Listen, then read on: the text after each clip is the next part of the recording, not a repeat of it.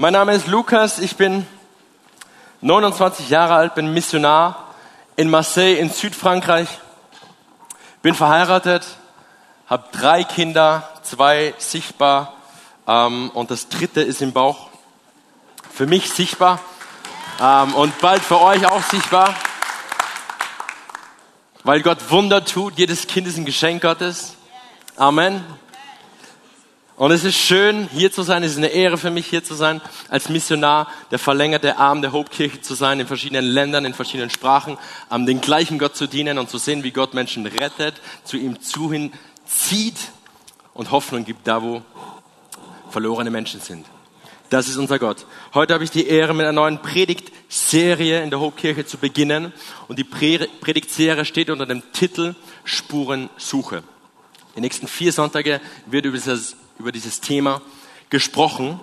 Spurensuche aus dem einzigen Grund, damit wir als Gemeinde nicht nur an den Gott des Neuen Testaments, der Gnade, der Liebe und der Vergebung sprechen und das Alte Testament vergangen ist, weil wir so viele Fragezeichen gegenüber dem Alten Testament haben, weil wir nicht genau einzuordnen wissen, was sind die Geschichten, was sind die Traditionen. Ich verstehe nicht alles. Das ist eine andere Kultur, das sind andere ähm, Traditionen, das ist jüdische Riten. Ähm, das verstehen wir 2000 Jahre später, verstehen wir nicht alles. Jetzt grenzen wir das so ein bisschen aus und hey, wir leben im neuen Bund, alles ist gut, happy, clappy, Jesus liebt dich, Amen.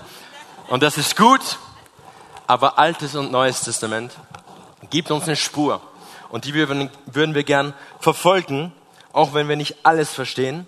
Aber wir sind fest davon überzeugt, dass uns eine Spurensuche zum Ziel bringt. Und das Ziel wollen wir verfolgen und uns gemeinsam als Gemeinde auf diese Spur, Spurensuche uns begeben. Hey, wenn du hier bist und du glaubst an Jesus und du glaubst an das, was die Bibel dir offenbart hat und das, was Gott über dich spricht, dann sehen wir heute in unserer Tradition, in unserer Gesellschaft, unser Glaube ist manchmal umstritten. Für mich ist völlig klar, ich glaube an Jesus, ich habe Gott erlebt, er liebt mich, aber nicht jeder denkt so. Kennst du das? klar. Es gibt einen Mann, der weder Gott noch seine Gemeinde sehr wertschätzt. Dieser Mann heißt Richard Dawkins und er hat Folgendes gesagt. Der Gott des Alten Testaments ist die unangenehmste Gestalt in der gesamten Literatur. Er ist eifersüchtig und auch noch stolz drauf ein kleinlicher, ungerechter, nachtragender, Überwachungsfanatiker, ein rachsüchtiger, blutrünstiger, ethnischer Säuberer. Alles gut? Ein frauenfeindlicher, homophober, rassistischer, rassistischer Kinder- und Völker mordender, ekliger, größenwahnsinniger, sadomasistischer, launisch, boshafter Tyrann. No Amen. Äh, ich als Pastor habe Schwierigkeiten, diesen Satz zu vollenden. äh, ich würde nicht mitgehen mit diesem Zitat. Vielleicht du auch nicht, ich hoffe. Aber gleichzeitig ruft es etwas hervor in mir. Und gleichzeitig wirft es Fragezeichen auf und du denkst, nee, aber ich habe auch so meine Fragezeichen. Nee, aber so alles verstehe ich auch nicht aber so, so, so komische Geschichten sind da auch. Und so Dinge, die ich gar nicht verstehe.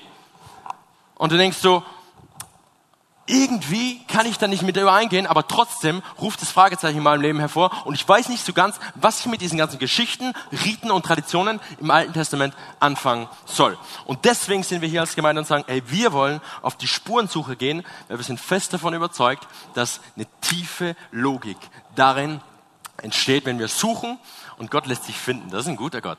Und das wollen wir zusammen als Gemeinde machen. Ich will noch beten, dass Gott zu dir spricht, dass die Wurzel ähm, getroffen wird, wo Gott dich heute packen möchte und dass du verändert aus diesem Raum gehst. Herr, ich danke dir, dass du ein Gott bist, der lebendig ist, dass du auferstanden bist am dritten Tag. Herr, und ich bete, dass dein Wort heute kraftvoll ist. Herr, dass es nicht meine Worte sind, sondern dass du kraftvoll in unser Herz sprichst dass du Leben schenkst, dass du neue Hoffnung stiftest. Herr, dass du unseren Unglauben hilfst, dass Glauben entsteht. Herr, dass wir verändert sind, dass Licht leuchtet, dass da, wo Unvergebenheit ist, Vergebung kommt, in Jesu Namen. Dass du groß gemacht wirst.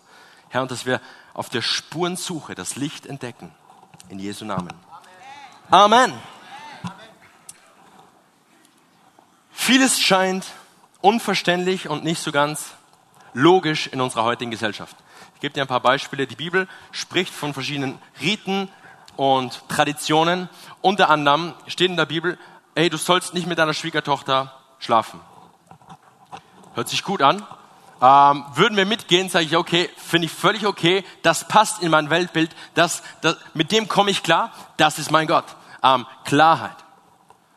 Zur gleichen Zeit lesen wir in der Bibel, äh, Homosexualität ist Sünde oder nicht von Gott so geschaffen und gewollt.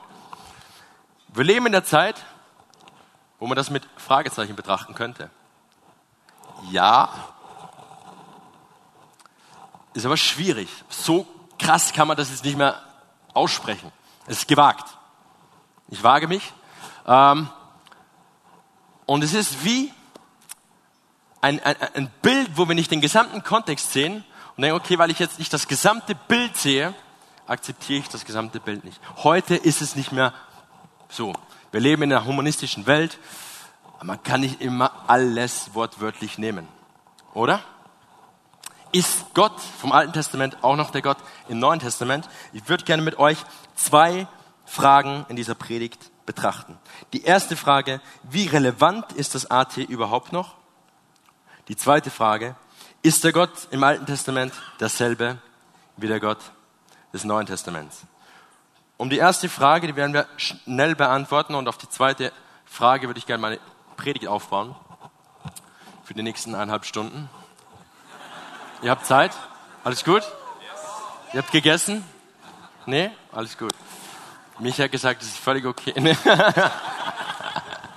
Ich nehme die Freiheit, ich bin Missionar. Nee. Ähm, die erste Frage, okay, wie, wie relevant ist Gott ähm, des Alten Testaments eigentlich noch? Stellt euch das mal vor wie ein Puzzle. Wer hat schon mal ein Puzzle, Puzzle, Puzzle gebaut? So 20 Teile, 50, 100, 200, 1000, 2000, 80.000, ich will das ja. Ist da immer noch eine Hand? Vier Millionen? Okay. Ey, wenn du so ein Puzzle baust, dann haben wir immer einen Vorteil. Äh, wir haben den Deckel, das uns das Gesamtbild zeigt. Wir wissen, wo wir hin sollen. Das Alte Testament ist wie so ein Puzzledeckel. Es gibt uns das Gesamtbild, von dem wer Gott ist und wo uns hinführen möchte. Wenn du das Puzzle baust, ist es dir schon mal äh, vorgekommen, dass du jetzt nicht genau weißt direkt, welches Bild, welches Teil wohin gehört? So, du baust das Ding und dann denkst du, okay, äh, logisch, logisch, ähm, gar nicht logisch. Und dann sitze ich da mit meinem fünfjährigen Sohn vor so einem riesen 45 Teile Puzzle und denke, Noah, mach du mal, weil ich habe mehr Vertrauen in dich als in mich. ähm, du machst das, ich bin farbenblind, ich komme gar nicht klar. ähm, und dann bauen wir das Ding und und dann bleibt, bleiben so zwei, drei Teile und du denkst dir, wo, wo gehören die jetzt hin? Oder gerade am Anfang so ein Riesenpuzzle und du denkst wo gehört das hin? Und du als professioneller Puzzlebauer, was machst du mit den Teilen, wo du nicht genau weißt, wo gehören die hin? Schmeißt du den Müll? Denkst du, keine Ahnung, ab in den Müll. Dann baust du die rein, die passen und dann denkst du, Hammerbild, hat ein paar Löcher, aber richtig gut. Das ist lustig, aber als Christen funktionieren wir oft so mit dem Alten Testament. Ähm, ja gut, das sind ein paar Aussprüche, ein paar Arten und Weisen, wie Gott wirkt, ein paar Geschichten, die verstehe ich nicht. Ich kann die nicht einordnen in mein humanistisches Leben. In mein 2020 ja, denke ich mir, irgendwie, ich, ich krieg's nicht hin. Ich krieg's nicht ganz rein. Und was machen wir? Sagen, okay, das ist, hey, das ist alt.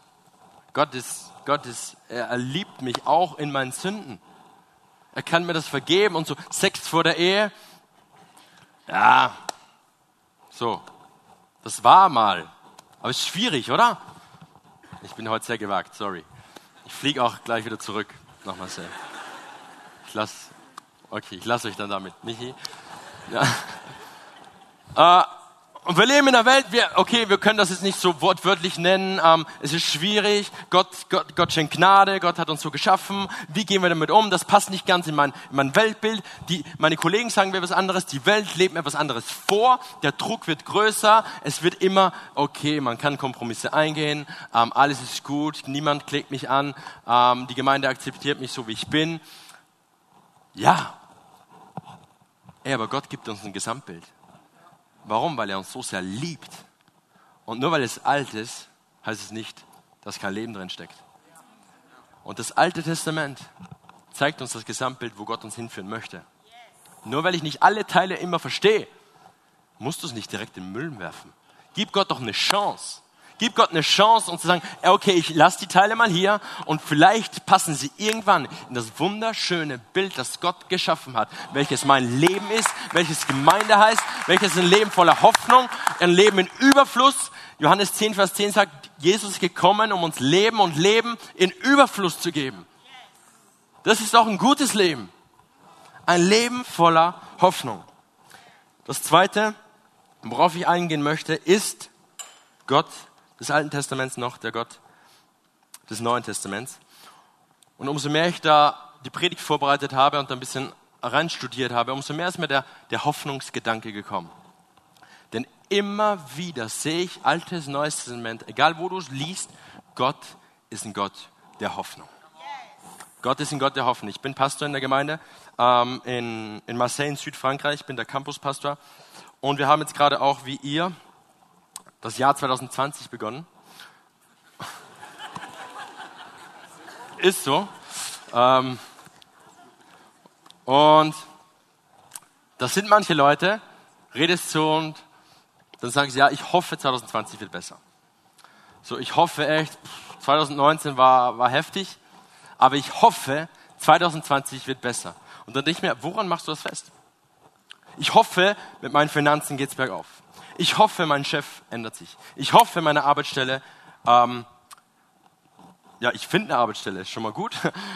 Ich hoffe, meine Ehe wird besser. Ich hoffe, meine Kinder verändern sich. Ich hoffe, etwas geschieht in meinem Leben. Eine, ein, ein Anstreben einer positiven Veränderung beschreibt die Bibel als Hoffnung. Gläubig oder nicht gläubig.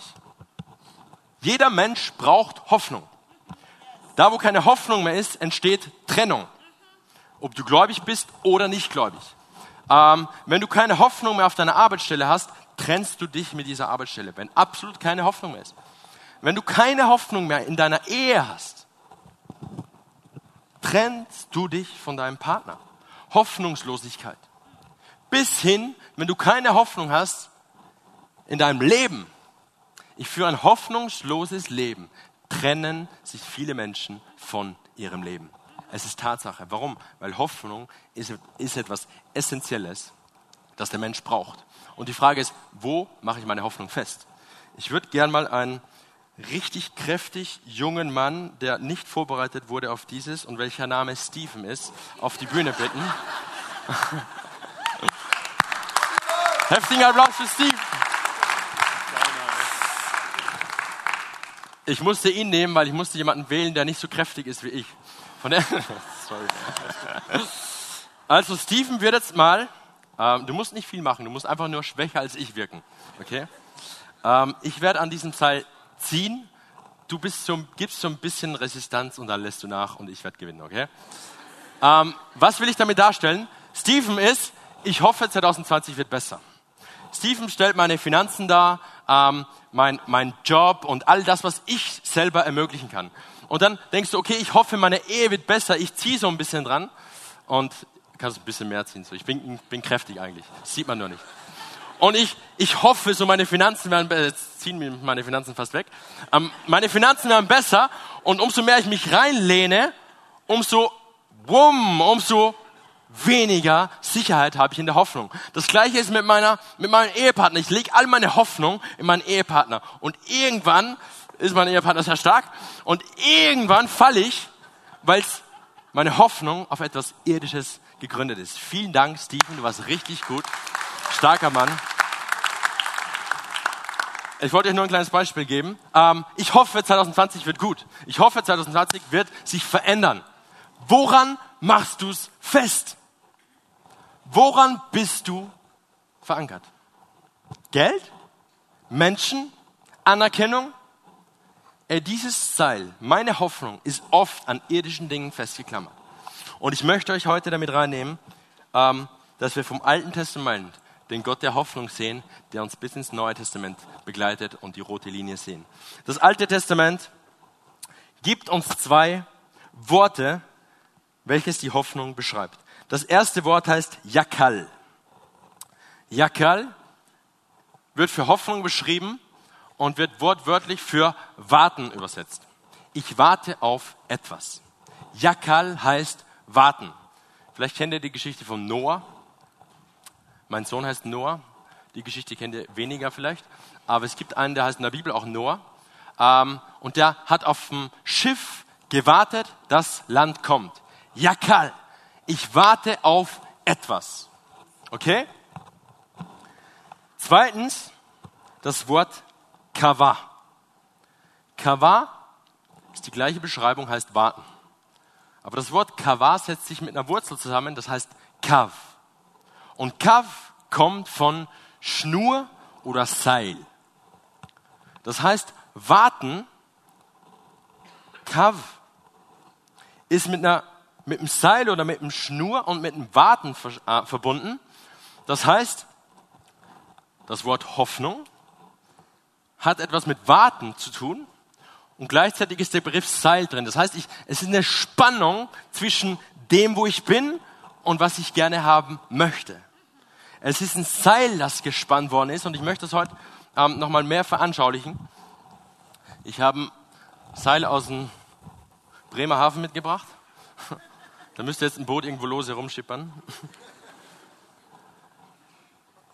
Ähm, dieses Seil ist Kava ich habe eine Spannung zwischen etwas, wo ich bin und wo ich gerne sein möchte. Ich hoffe, 2020 wird besser. Die Frage ist nur, woran hast du deine Hoffnung festgemacht?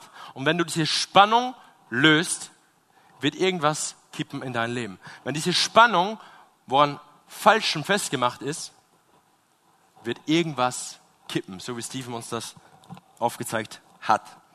Der Prophet Jesaja in der Bibel ähm, nimmt dieses Wort Kava mit dem Beispiel Saat und Ernte. Ich sehe eine Saat und dann gieße ich und dann bin ich in dem Kava. Das heißt, ich setze mich unter eine Spannung. Ich habe all das, was ich kann, habe ich gegeben. Und jetzt bin ich zwischen der Spannung. Ich warte und ich hoffe auf Wachstum. Ich hoffe, dass Frucht entsteht. Ich kann es nicht erzeugen. Ich kann die Frucht nicht hervorbringen. Ich bin unter dieser Spannung, dieses Seil und es ist gezogen und ich hoffe, Frucht wird kommen. Und wir Christen oft, wir lieben diese Spannung nicht. Darum machen wir unser Seil woanders an. Ich mache mein Seil an Finanzen, die kann ich regeln, mehr oder weniger. Ich mache mein Seil an meinen Medikamenten. Ich mache mein Seil an, an meinen Partner. Ich mache meine Hoffnung an irdischen Dingen. Ich mache meine Hoffnung in meine Arbeit, in meinen Job, in meine Freunde, in meine Sicherheit, in meine Talente, in meine eigenen Fähigkeiten. Darin ist meine Hoffnung gegründet. Und sobald du ziehst, plötzlich ist Krankheit in deinem Leben und du denkst so, wow, alles ist auseinandergebrochen. Worin ist jetzt deine Hoffnung? Spannung. Löse die Spannung nicht auf, auch wenn du nicht alle Puzzleteile verstehst. Wirf sie nicht weg. Nee, ich verstehe nicht alles. Nee, ich verstehe nicht das ganze Leid. Aber gebe ich Gott noch eine Chance? Oder hast du Gott in manchen Bereichen woanders festgemacht? Und deine Hoffnung ist nicht geankert in ihm, sondern in deinen eigenen Finanzen, Fähigkeiten. Jesaja 8,14. Und ich will warten auf den Herrn, der sein Angesicht verbirgt vor dem Haus Jakobs. Und ich will auf ihn hoffen. Psalm 130, 5 bis 8. Ich harre auf den Herrn. Meine Seele harrt und ich hoffe auf sein Wort. Meine Seele harrt auf dem Herrn mehr als die Wächter auf den Morgen. Mehr als die Wächter auf den Morgen. Israel hoffe auf den Herrn. Denn bei dem Herrn ist die Gnade und bei ihm ist Erlösung in Fülle. Ja, er wird Israel erlösen von allen seinen Sünden. Wir sind im Alten Testament. Und Gott baut eine Spannung auf. Er wird Israel erlösen von allen seinen Sünden. Das dachte ich, steht doch im Neuen Testament. Warum? Weil Gott, der im Alten Testament baut eine Spannung auf und sagt, hoffe auf das, was kommen wird. Er gibt uns eine Richtungsweisung und sagt, löst diese Spannung nicht auf. Das sind Dinge, die ich noch nicht sehe, aber worauf ich hoffe. Kava. Dieses Seil steht unter Spannung. Die Frage ist nur, woran ist festgemacht? Bewegt sich das? Oder ist dieses Seil fest? und meine Hoffnung bleibt. Und auch wenn ich Dinge nicht sehe, mein Gott ist treu, mein Gott ist meine Zuversicht, mein Gott ist meine Heilung, mein Gott wird, wird meine Ehe wiederherstellen, mein Gott ist bei meinen Kindern, mein Gott wird Leben schenken, mein Gott wird Heilung schenken, mein Gott wird die Ehe wieder verbinden, mein Gott wird meinen Arbeitsplatz verändern, mein Gott macht Türen auf, mein Gott schließt Türen, mein Gott befreit von Drogen, mein Gott befreit von Sünde. Woran ist deine Hoffnung gemacht? Woran hängt dein Leben? Wir sind noch immer im Alten Testament. Aber schon damals war Gott ein Gott der Hoffnung. Israel wird befreit. Ja, aber wann? Mach dich unter der Spannung. Denn die Spannung bringt dich zum Kreuz. Denn die Spannung bringt Leben. Wer möchte kein spannendes Leben haben? Muss nur der Spannung leben. Ein Leben voller Hoffnung. Kava. Hoffnung ist übrigens nicht Optimismus. Optimismus, ein Optimist ist jemand, der sagt, okay, alles geht irgendwie den Bach runter, aber ich sehe noch ein paar positive Aspekte darin. Das ist ein Optimist, der sieht immer was Positives, was nicht negativ ist. ist logisch. Ähm, aber Hoffnung ist nicht nur Optimist zu sein. Hoffnung, das kann ein Mann sein, der sagt, ich sehe gar nichts Positives darin, und trotz alledem glaube ich. Und trotz alledem ist Gott der, der Heilung bringt. Auch wenn ich es nicht sehe. Weil meine Hoffnung, weil die Spannung, in der ich mich begebe, weil die Dinge, die ich noch nicht sehe, daran mache ich es fest. Ey, wie viele Propheten schreien zu Gott? Die Psalmen sind voll davon. Wie viele Propheten haben, haben Leid erfahren? Haben ihre, ihre, ihre Nahrung waren ihre Tränen. Wow. Und trotz alledem wird Gott Israel befreien. Denn er ist ein Gott, der einen Bund schafft, denn er ist ein Gott, der nie zu spät kommt, denn er ist ein Gott, worin ich meine Hoffnung gebe. Worin ich meine Hoffnung gebe. Es geht nicht um meine Kraft, es geht nicht um meine Kompetenzen, sondern Gott ist ein Gott des Bundes und der Liebe. In ihn will ich meine Hoffnung geben. Eine Stunde habe ich noch.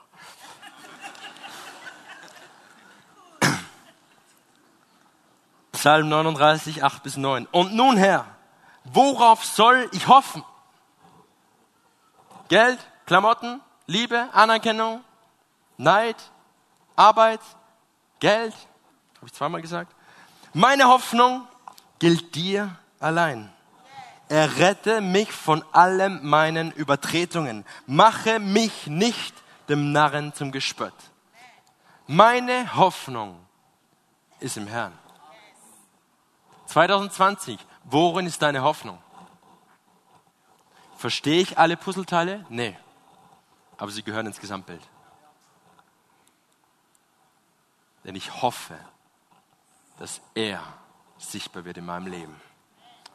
Wir haben eine Frau bei uns in der Gemeinde, äh, die hat äh, vor drei Jahren ein Kind bekommen oder war schwanger. Diagnose auf ähm, schwerbehindertes Kind mit einer Muskelschwäche, ähm, wird nie gehen können, ähm, sprechen oder sonstiges, schwerbehindert, Gehirnprobleme, Muskelschwäche. Und ihr Mann ist Moslem, sie ist schon Jahre bei uns in der Gemeinde. Ihr Mann war für Abtreibung, die Ärzte, alle haben ihr geraten, das Kind abzutreiben ähm, enormer sozialer Druck, ähm, wo Gott für Leben ist, aber wir leben in einer Gesellschaft, wo das nicht mehr relevant ist. Und Gott ist für Leben. Die Gesellschaft sagt dir, Abtreibung ist gut, weil das beschützt dein Leben. Denk an dich, denk an diese Welt. Ähm, enormer Druck. Und sie hat gesagt, und ich glaube, dass Gott Wunder tut. Er hat es bei Abraham getan, er hat es bei Josua getan, er hat es bei Mose getan, er hat es bei Petrus getan, er hat Jesus Christus auferweckt, er hat Paulus verwendet und bis zum heutigen Tag, ich werde glauben und ich werde glauben. War das leicht für diese Frau? Nein. War sie unter Tränen? Ja. Haben wir gebetet? Ja. Woran war, woran haben wir uns festgehangen? An das, was die Ärzte gesagt haben? Nee. An das, was, was das die Umstände gesagt haben? Nee. Unsere Hoffnung ist in dem Herrn. Sein Wort sagt Heilung.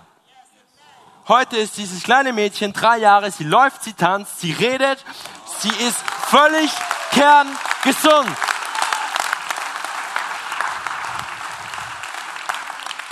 Es ist spannend, aber Gott ist gut und Gott führt uns zum Leben. Und das Alte Testament führt uns zu diesem wunderschönen Bild. Und es ist nicht nur fiktiv, Hoffnung ist nie fiktiv. Hoffnung trägt einen Namen. Jahwe, Jesus Christus. Und es führt uns zum Kreuz und im Neuen Testament kommen wir vom Kreuz, verändert, vergeben, wiederhergestellt und jetzt dürfen wir das weitergeben. Hoffnung in diese Welt, die hoffnungslos ist. Das ist eine gute Botschaft. Hältst du die Spannung aus?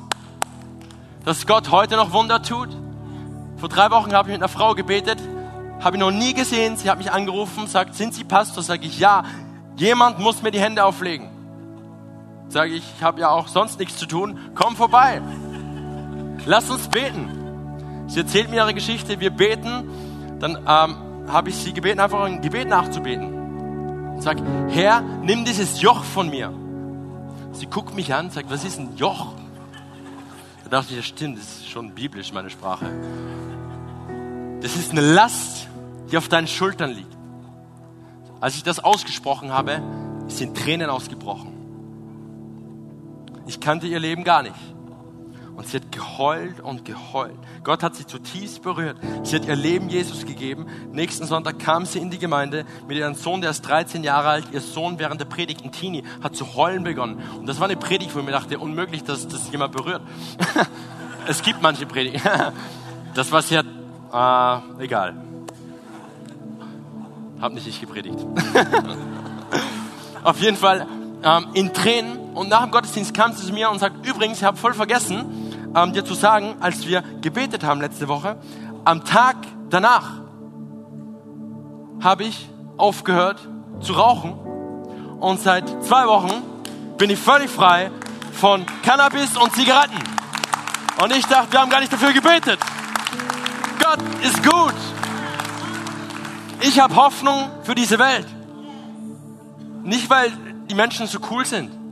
Nicht, weil wir so viel Geld haben. Sondern weil Gott einen Weg uns vorbereitet hat. Und ich ihn tagtäglich suche. Und ich sage, zeig mir die Spur auf. Ich will hingehen. Ich verstehe nicht alles, ich kann nicht alles und ich will vor allem nicht auf mich vertrauen. Aber ich will als Missionar in dieser Spannung leben und sage, Herr, ich brauche dich, ich will zu dir, ich will dich groß machen, ich will vom Kreuz kommen, denn da ist Vergebung, Liebe, Treue, Sanftmut, Güte. Gib Gott eine Chance und löst die Spannung nicht auf. Hey, Gott ist ein guter Gott. Amen. Ich möchte beenden mit einem Vers. Jesaja 53, 2 bis 6.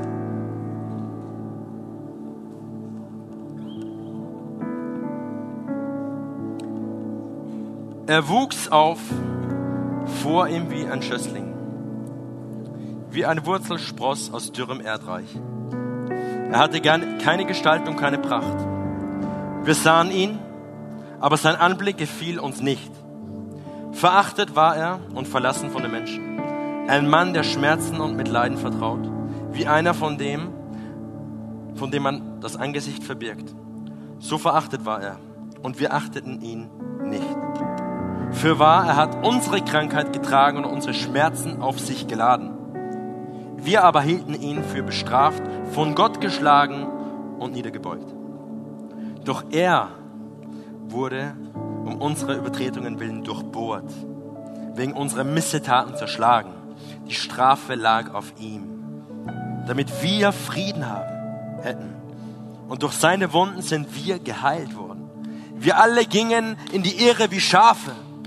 Jeder wandte sich auf seinem Weg, aber der Herr warf unsere, warf unser aller Schuld auf ihn. Ich bin im Alten Testament. Hoffnung ist nicht fiktiv, Hoffnung trägt einen Namen. Hoffnung trägt einen Namen. Ob altes oder neues, Gott führt uns zu ihm. Gott zieht uns zu ihm. Gott zieht uns zu einem Leben voller Hoffnung, ein Leben voller Vergebung. Sein Name ist Jesus Christus. Sein Name ist Jesus Christus. Sein Name ist Jesus Christus. Anfänger und Vollender unseres Glaubens. Schöpfer aller Dinge. Er war schon immer Vergebung. Er war schon immer Liebe. Er war schon immer Hoffnung. Kava.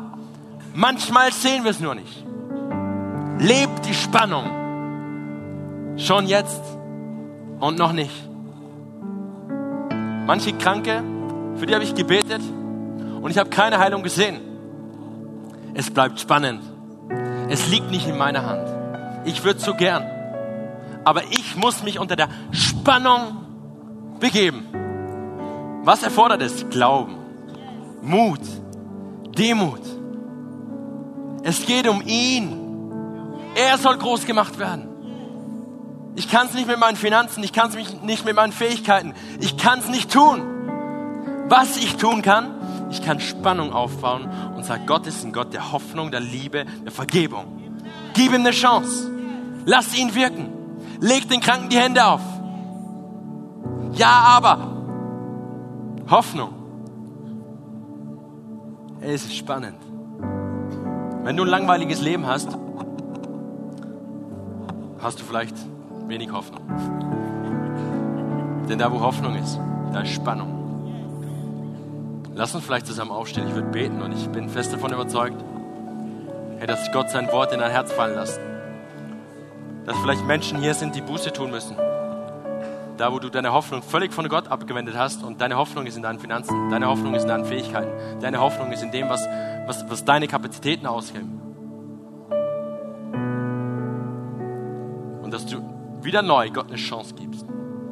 Vielleicht lass uns alle die Augen schließen. Wenn du heute hier bist und es ist zum ersten Mal, dass du die Worte hörst, dass Jesus dich liebt, dass er Hoffnung für deine Situation hat, Hoffnung für deinen Alltag, dann würde ich dich bitten, einfach mal als sichtbares Zeichen, wenn du sagst, ich will Gott eine Chance geben, deine Hand zum Himmel heben und sagst, Jesus Christus, du bist meine Hoffnung.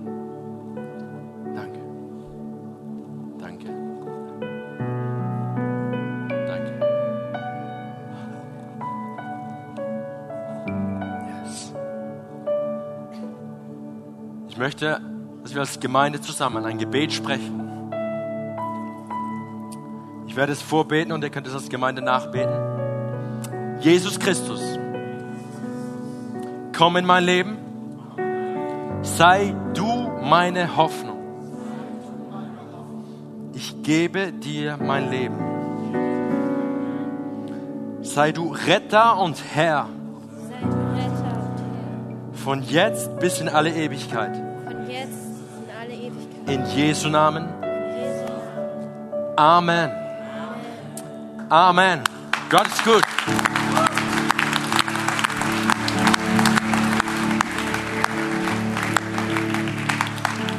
Und wenn du hier bist und Gott spricht in dein Leben und denkst, ja, das ist es.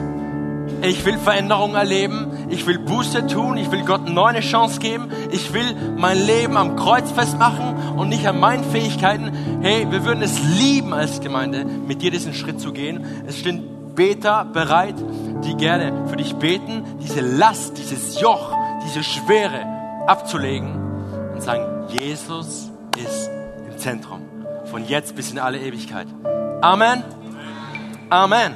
Gott ist gut.